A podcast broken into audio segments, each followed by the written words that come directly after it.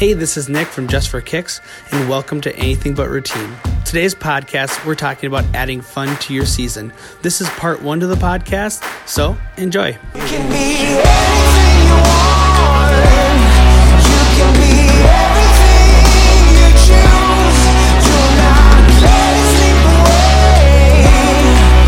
'Cause if you never try it, you never know. So the The next thing I want to say is you are the product. You got to keep remembering that. You are the product when you are at your class. How you look, how you act, how you talk, and how excited you are is, you know, somebody one time asked Julie, my assistant coach, how do, we were on a panel and they go, how do you keep the fun in the season? And she pointed at Allie and I and said, they're funny every day. They're fun. The kids love it. You know, so, um, you've got to be the one that's adding the fun. It just doesn't happen. So if you, you know, and I always say I'm way more excited to go to practice when I have something new to bring to the table. So spend time looking for stuff like on YouTube and go through some of our Just For Kicks drills on our digital dance. There is so much, you guys, free content that the more you have to bring to class, the more fun you're going to be when you are there. So, mm-hmm. um, so Going back to their question, they're just asking if we do these games with all ages or what do we do with older kids? So like with I, what I do with older older dancers, I don't do many games, but I do a lot of like improvising drills. Across, they love across the floor. So like across the floor skilled combos. They love that kind of thing is their fun, I feel. Mm-hmm. So still working on technique. Um, some an, an improv drill I started doing last year that the kids really liked was having them pretend there's somebody else, and it's a good way to get them moving differently. But we would pick a dancer that we're like, okay, we're all going to move like Cindy this time. So they'd have to improv and pretend they were somebody else, and they're like, it's so hard, but also it it taught them how to move a little bit differently. So we'd pick people in our class that were super unique movers and try to move like them. That's a good one for older dancers. With older dancers, we do just, it's just kind of how you approach it. And our kid, kids are so driven. I think we've talked a lot about that with culture. But um, like the other day, we were doing kick, and we faced them all toward each other. And we put on, and they kicked for three minute, three and a half minutes straight, which in the summer, that's hard for newbies. They're tired.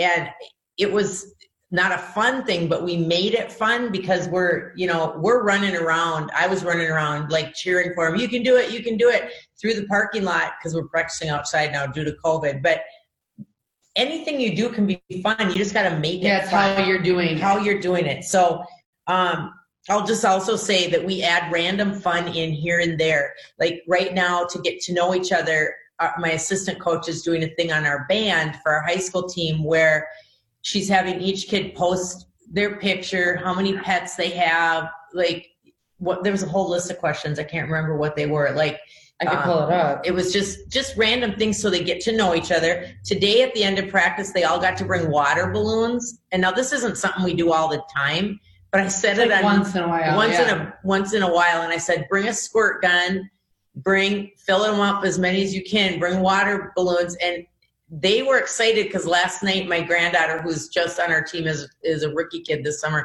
sent me a picture of all her water balloons ready to go for practice. So I know they're excited about it. And we're outside, and they were sweating so hard on Monday. I came up with that off the top of my head. So if you're just kind of going, and at the end of the practice, who cares? You know, let them help each other and have fun. But I so, think the biggest thing is building the fun into your what you're doing. What you're doing. Yeah. Like our kids have fun working hard.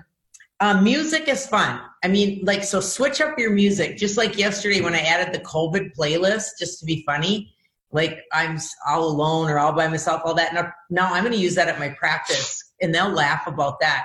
So some days we'll do, um, you know, we'll do old music. Sometimes with high school, I put the preschool music on, and like at six thirty in the morning when we have those A M practices, just for something kind of stupid. We also um, – we buy playlists. Like I bought um, holiday ballet music. They didn't know that was coming. And when we started doing our tendus and our jumps, it was like jingle bells, jingle bell. You know, it was all different music. So think about that also. So switching up your music. Um, Ne- next, dress up days. So with our high school team, we started doing monochromatic Monday. Everything had to match. It'd be one tone. Um, one day I was wearing monochromatic on accident. Like I went to work and they looked at me and they went, "It's Tuesday. Why are you wearing monochromatic?" And I'm like, mm-hmm. I just did it by accident, you know. And you could do Team Gear Tuesday, and you can have weird prizes, traveling trophies. Allie had these old ballerina statues from when she was a kid that she didn't want. So we, for a while, were using it for a traveling trophy. I'm not very good at stuff like that. Like, we forget to do it. We're good at being fun, but we're not good at the, so you got to figure out what's your deal, like what you can be good at. Um, You can get prizes sometimes as a like Gatorade or or different things. We have a traveling trophy right here. It's, look close, it's a piece of uh, poop, you know, and we gave it to the, we have a traveling trophy for directors, like whoever's had the shittiest year gets this trophy. And this year, one of our directors had cancer and had to go through all this chemo, so she got this trophy. But at practice, so we haven't given it to her yet. Yeah, we got to mail it. We got to mail it out here.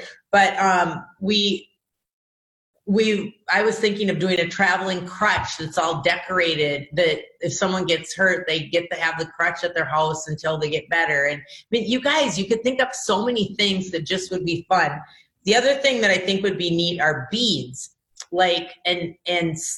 like pins and beads. Like if you could really get into, okay, if you get a triple turn, you get a red bead. If you get your splits flat, you get a purple bead. If you, that would be really great for you. Like I'm thinking about my fourth and fifth graders. They would love it. That was the coolest thing ever. And you hang it on a ribbon on your jacket, or you have different ways to put it on.